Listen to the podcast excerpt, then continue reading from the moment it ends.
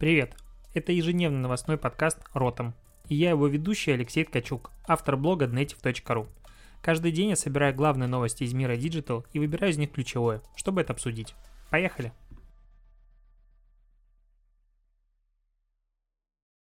Привитание! Это 5, все еще 5 июня. Я успел начать подкаст 5 числа писать. Сегодня он выходит позже, просто по причине того, что я для своего любимого и самого лучшего курса по SMM-стратегии White SMM сидел и целый день писал лекцию про анализ целевой аудитории. И знаешь что? Она потрясающая.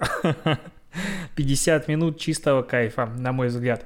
Ладно, переходим к новостям сегодняшнего дня. А, сегодня одна из самых таких значимых событий, на мой взгляд, это то, что Инстаграм а, заявил, а, правда, почему-то на VC Инстаграм заявила, типа соцсеть, но я всегда говорю Инстаграм заявил.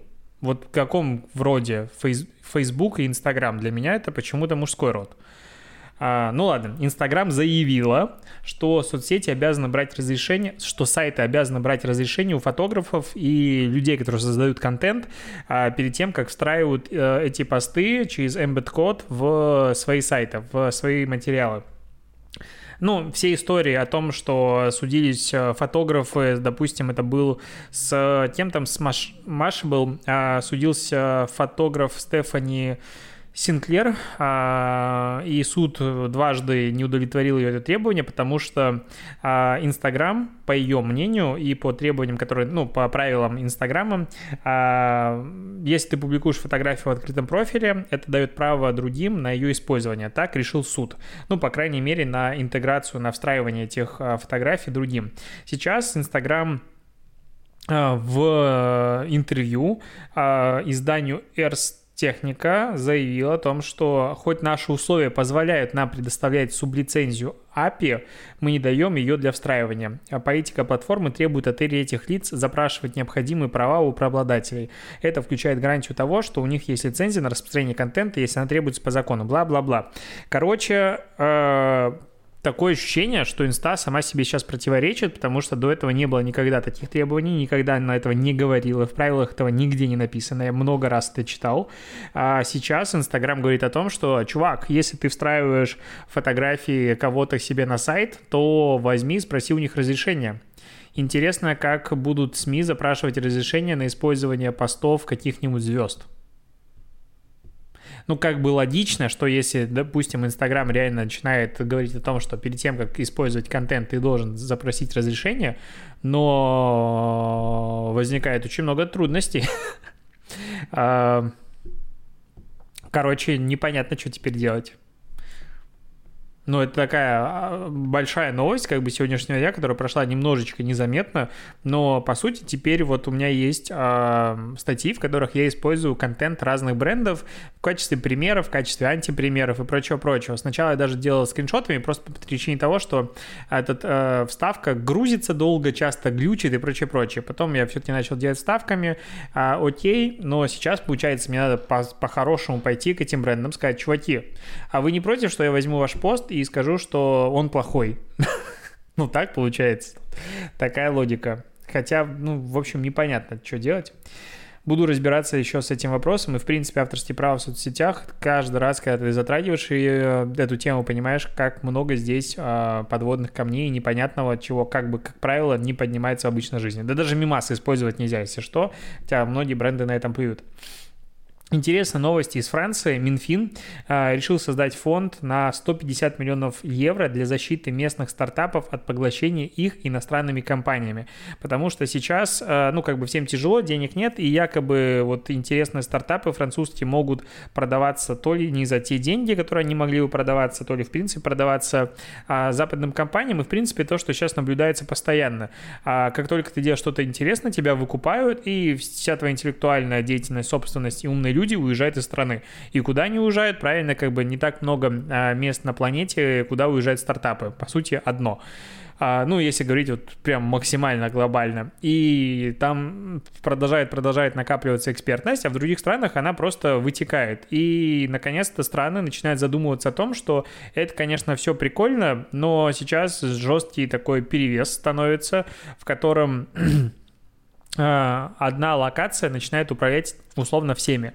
Я не, ну, и ни разу не ватник и не считаю вот этих всех там каких-то тем а, о том, что там плохие западные страны хотят нам помешать и прочее, но а, вот просто как кейс из вот сегодняшний. Facebook начал помечать публикации контролируемых государствами СМИ и пообещал рекламировать, а, блокировать рекламу от таких изданий. Ну и туда, понятно, попала Rush Today и Спутник. Понятное дело, что Rush Today и Спутник — это СМИ, которые принадлежат правительству Российской Федерации, они занимаются пропагандой и так далее. Но, как бы, на мой взгляд, они были созданы даже поздно, позднее, чем должны были быть созданы, потому что просрали момент, мягко говоря. Каждая страна занимается пропагандой в своих интересах. Каждая. Я не говорю про Первый канал и прочее. Rush Today работает, по сути, в большей степени, мое субъективное мнение, на рынок американский, европейский и так далее.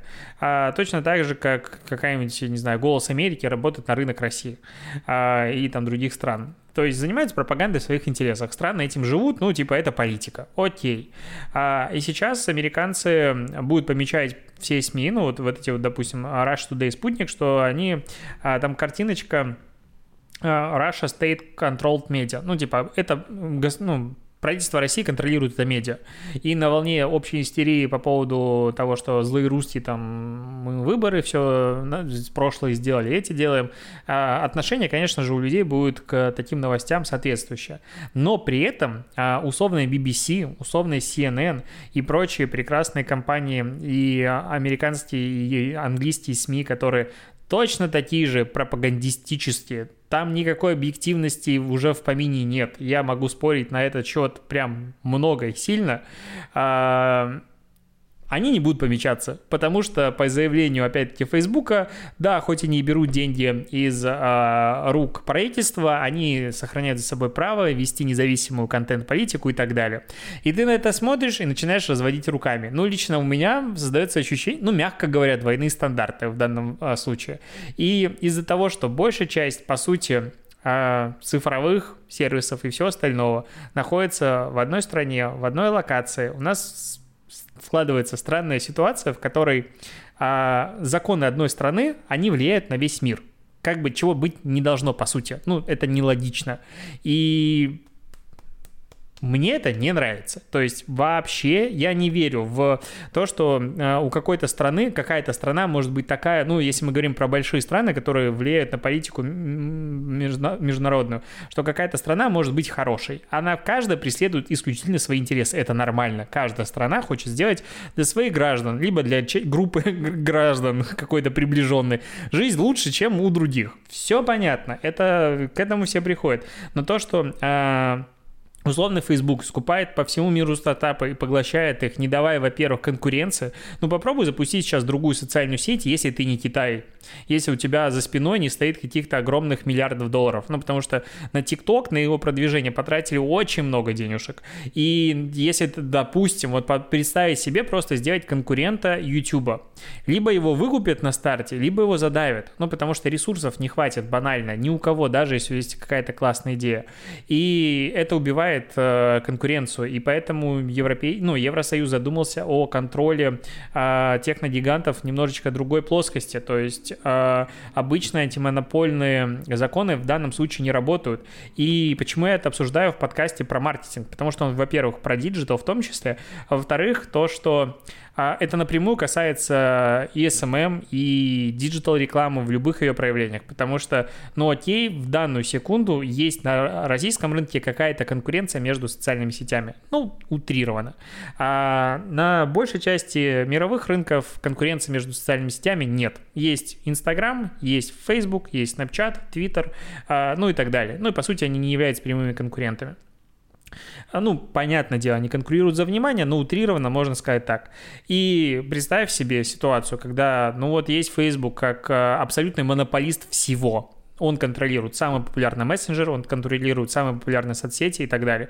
И он говорит, вы знаете, мы проанализировали а, поведение пользователей и поняли, что им вообще не интересен контент брендов. Им хочется общаться только со своими друзьями. Поэтому мы вот э, решили перестать показывать органически э, контент людям, которые подписаны на страницы брендов. Вообще. Допустим. Потому что, ну, и большая часть аудитории на самом деле поддержит. Потому что, ой, вы достали своими а, рекламой, постами и прочим, мы хотим вот а, общаться с друзьями и с блогерами.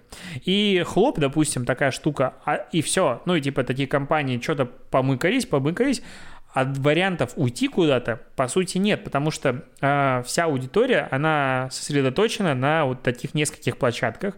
Альтернатив для коммуникации с ними нет. Вот, допустим, был э, кейс Лаша, ну, Lush, которая компания, бьюти-компания. В прошлом году в Англии Lush ушел из э, соцсетей, сказав, что они устали бороться с алгоритмами, они устали сначала платить за подписчиков, потом платить за то, чтобы контактировать с ними, и ушли развивать э, комьюнити пользователей у себя на сайте, там у них развит Яком и так далее, закрыли соцсети. Ну, был относительно большой резонанс, все это пообсуждали, и был вопрос, поддержат ли другие бьюти-бренды это решение, и никто не поддержал поддержал, потому что ты уходишь, освобождается место. Это логично, это как бы рынок. Поэтому вот сказать, что все бренды такие объединятся и прямо уйдут, вряд ли. Найдутся всегда те, кто останется. И ситуация, когда нет альтернативы, она ужасает. Меня она пугает постоянно, потому что ну, IT-компании, современные техногиганты и прочее, это не какие-то, типа, идеалистические компании, которые хотят счастья во всем мире. И Google давно не корпорация добра. И не надо верить в это. У всех э, цель зарабатывать деньги. Ну, прикрываясь каким-то контекстом. Ну, вот есть сейчас исследование о том, что люди выбирают бренды лучше, а если они знают, что бренды занимаются социальной политикой, они вообще там делают какие-то социальные проекты, и вообще у них есть позиция и прочее, прочее. И когда ты маркетолог, бренд-менеджер, директор по маркетингу и так далее, читаешь эти цифры, думаешь, окей, значит, я инвестирую миллион долларов в какую-то программу, прочее, прочее, получаю за счет этого, а, как он называется, забыл слово,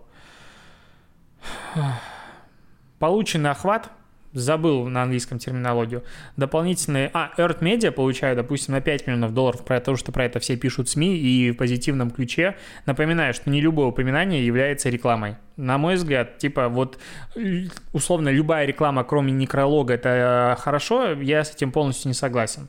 Так вот, э, в позитивном ключе СМИ тебя упоминают, причем не, на, э, с пометкой реклама. Люди это видят, прочее, прочее. В итоге мы получаем отложенную ценность, допустим, этого миллиона долларов с точки зрения там возврата инвестиций, 20 миллионов долларов. Окей, понятненько, вот наш маркетинговый бюджет будет распределяться сюда. Я, честно, не верю маркетологам в то, что они такие вот, у нас социально ответственные ответственная позиция, политика и прочее, прочее. Я уверен, что большая часть компаний, все их движения и прочее расценивают исключительно э, позиционирование, э, исключительно возврата инвестиций с точки зрения ощущения людей, людьми, э, что вот мы потратили деньги сюда, поэтому мы хорошие, мы купим их бренды. Э, некоторые строят маркетинговые стратегии, в принципе, на этом, типа, вы купите нам наши кроссовки, мы еще одну там пару отправим в Китай, утрированно, не в Китай, а в Африку. Это неплохо, и бренды как бы никому ничего не должны, но просто это надо понимать. И поэтому, когда мы говорим про большие компании, я считаю, что конкуренции им не хватает. Я считаю, что государство упустили тот момент, когда надо было это все регулировать и контролировать. Потому что все социальные сети умерли, были выкуплены. Да даже если подумать в России, что произошло, сейчас одна компания владеет двумя конкурирующими э, сервисами социальных сетей, ВК и Одноклассники. Это принадлежит Mail.ru. Ну, как такое может быть? Типа, два конкурента, им нет смысла конкурировать между собой, они ждут, когда закроют условно э, э, доступ к западным, допустим, э, железный занавес канал закроется, и все, и все бюджеты рекламные останутся у них. И что им между собой конкурировать? И зачем им развиваться и так далее? В любом случае, пользователи пойдут либо туда, либо туда, ты все равно деньги в одном кармане. Ну, то есть, если подумать, как можно было позволить одной компании завладеть двумя крупнейшими социальными сетями России, ну, ну, это же, ну, как это группа, глупо. Почему-то никто не даст там, типа, не знаю, э, условно X5 ритейл групп купить, не знаю, перекресток или что-нибудь еще. Потому что есть антимонопольное законодательство, которое не дает каждой компании развиваться там больше какой-то части рынка поглощать. Ну, а здесь позволили. Очень плохая ситуация. И вот то же самое, допустим, сейчас происходит, а, ну, это как звоночки. А, в Delivery Club последние пару дней, в Delivery Club, я не совсем четко произнес, последние пару дней в Москве происходят забастовки, ну и такая стачка а, начинается у курьеров по причине того, что а, ну, курьеры начали получать очень много штрафов. Короче, ситуация очень странная. Во-первых, очень редко сотрудники в России каких-то компаний больших начинают объединяться в условный профсоюз и требовать изменения оплаты труда и, в принципе, условий работы. Это реально ситуация редкая, поэтому ее можно обсудить. Второй момент, что э, это начали образовывать курьеры, а, создавать свои телеграм-чаты, каналы, в которых начали объединяться и предлагать, по-моему, сегодня должна была пройти забастовка, в итоге чего-то не особо произошло, а, по причине того, что Delivery Club решил раз... увеличить зоны доставки э, пешую до, по-моему, 7 километров и, э, как называется, на велосипеде, короче, транспорте там чуть ли не до 30, то есть по всему городу. И при этом начал жестко штрафовать курьеров а, до, 7, до 7 километров автокурьеры, пешие до 3 километров. Это была да, ну, короче, не суть. Увеличить зону доставки. Я не могу быстро найти, это сложно. А, плюс начали штрафовать. И, и курьеры сами говорят, что мы, типа, работаем целый день, а к нам прилетают по итогу штрафы э, формата, там, ты еще должен остаешься за день. И, типа, что за фигня?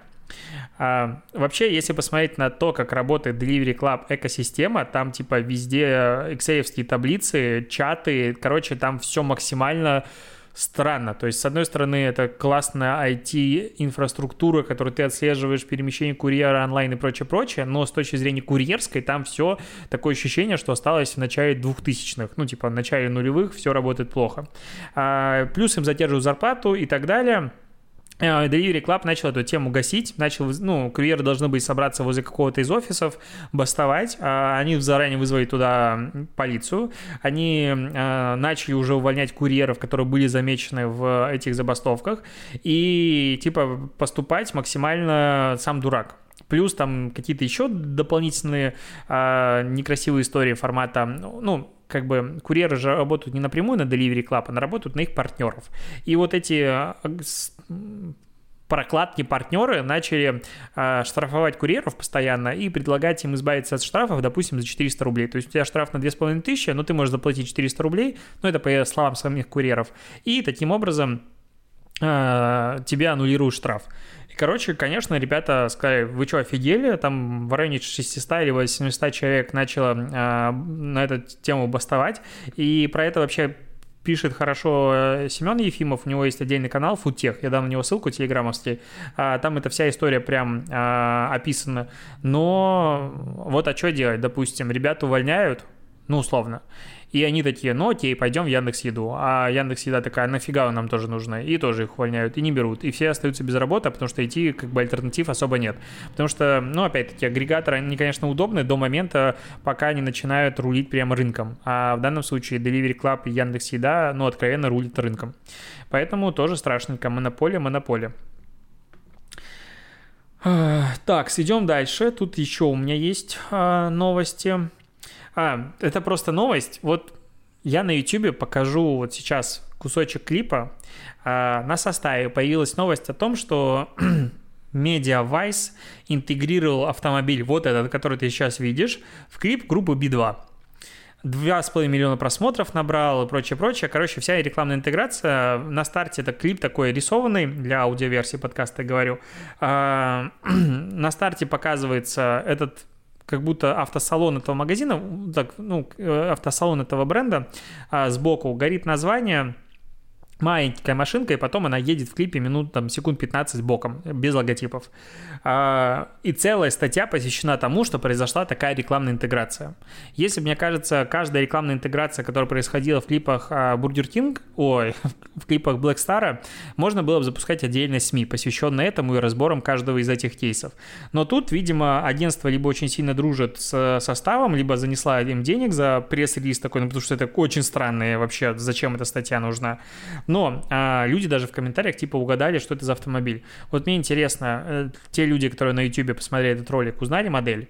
Потому что это модель Haval F7. Это, походу, китайский какой-то бренд. Я его слышу, наверное, третий раз в жизни. F7 тоже. А, и типа все радуются, что вот видите, мы прорекламировали машину. Ну, такое себе. Вот прям очень сильно себе такое. Я не понимаю, зачем такие вещи выносить в новости и по-прежнему начинают часто офигевать от того, что пишут СМИ про маркетинг. Очень сильно этим недоволен. При этом состав читаю сам. То есть мне, типа, ежики плюются, но продолжают э, есть этот кактус.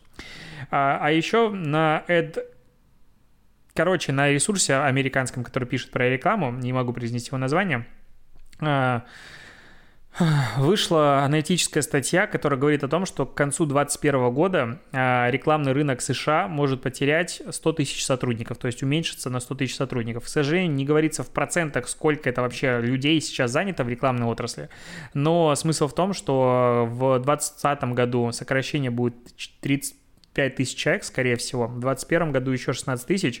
И к концу 2021 года 6 крупнейших э, холдингов собираются сократить еще 50 тысяч специалистов по всему миру. Ну, то есть не рынок США только, а весь мир э, потеряет. Короче, огромные сокращения грядут, и интересно здесь противопоставление э, рекламных агентств, digital-агентствам и креативным агентствам. То есть речь идет про то, что рекламное агентство планируют сократить 15%, а, а рекла... а digital-агентство и медиа-агентство только 7%. И я думал, что как бы digital-агентство это тоже рекламное агентство. Типа имеется в виду, что рекламное агентство, наверное, агентство ну, такого старого подхода. А мы тут записали с э, Димой полусладкий подкаст, он выйдет на следующей неделе, скорее всего.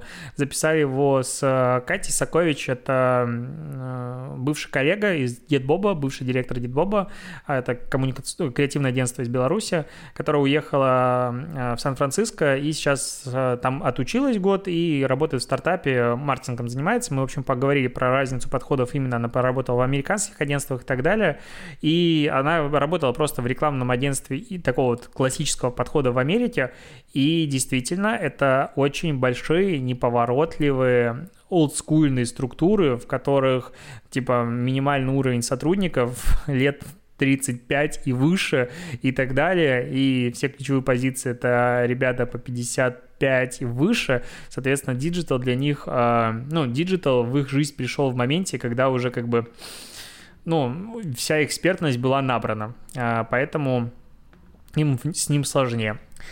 А, идем дальше. А, Мегафон запустил свой сервис подкастов. Это мобильное приложение а, под названием Мегафон подкасты. Там пока, честно, не особо много чего-то есть.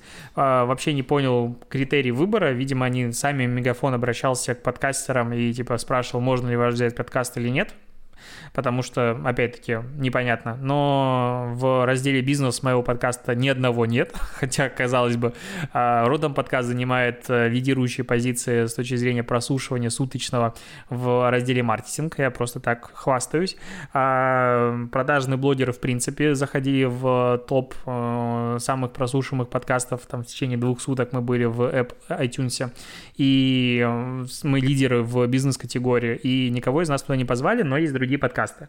Но смысл в чем? В том, что там пока 200 аудиозаписей в 11 разных категориях бесплатно прослушивать, а можешь платить 5 рублей в день, и тогда а, будет не расходоваться интернет-трафик при использовании подкастов и аудиоматериалы, и какие-то обзоры мировых литературных бестселлеров тоже может быть а, там ты слушать бесплатно.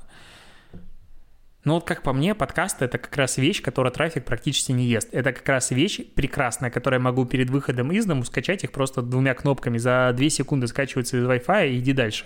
И опять-таки а, 5 рублей в день за доступ к подкастам без э, использования трафика. Очень странная монетизация, я прям очень в шоке, очень странная тема, и если она никаким образом дальше развиваться не будет, если там не будет какой-то интегрированной рекламы, чтобы подкастеры могли, допустим, ее интегрировать и что-то еще, вообще не понимаю, зачем это надо, зачем тратить эти ресурсы, вообще непонятно. Ну, то есть очень странное решение. А еще про странное решение. S7 сделала новую рекламную кампанию под названием «Отдыхайте дома». Это короткий ролик. В общем, его смысл сводится к тому, что даже дома можно отдохнуть. А, типа, чтобы отдохнуть дома, не обязательно сидеть дома. А, это на, старте так называется. И дальше а, визуалы формата «отдыхайте дома», примите ванну, плавает девушка в красивой воде, типа Сочи. Ну, и смысл в том, что давайте путешествовать по России, отдыхать в России, но при этом как бы с отсылкой к тому, что ты дома отдыхаешь. Типа э, рисуйте закаты, смотрите в зеркало и так далее. Короче, я честно не понял рекламу. Я большой фанат э, коммуникации и рекламных кампаний Seven. Мне нравится практически все. Вообще восторг. Когда открываете землю, вот эти все компании, я их готов пересматривать много раз. Вообще восторг в каждом кадре. Но вот эта последняя рекламная кампания, я на нее ссылку давай дам в описании, вообще ее не понял, честно говоря, очень странная тема. Как-то так. Э, меня тут спросили, почему не было в прошлый раз эм, рубрики «ТикТок дня». Она была один раз, но понравилась, поэтому сегодня она будет. И на этом все. Спасибо, что дослушиваешь. Услышимся с тобой завтра. А пока ТикТок дня. Я надеюсь, тебя он порадует. Давай, пока.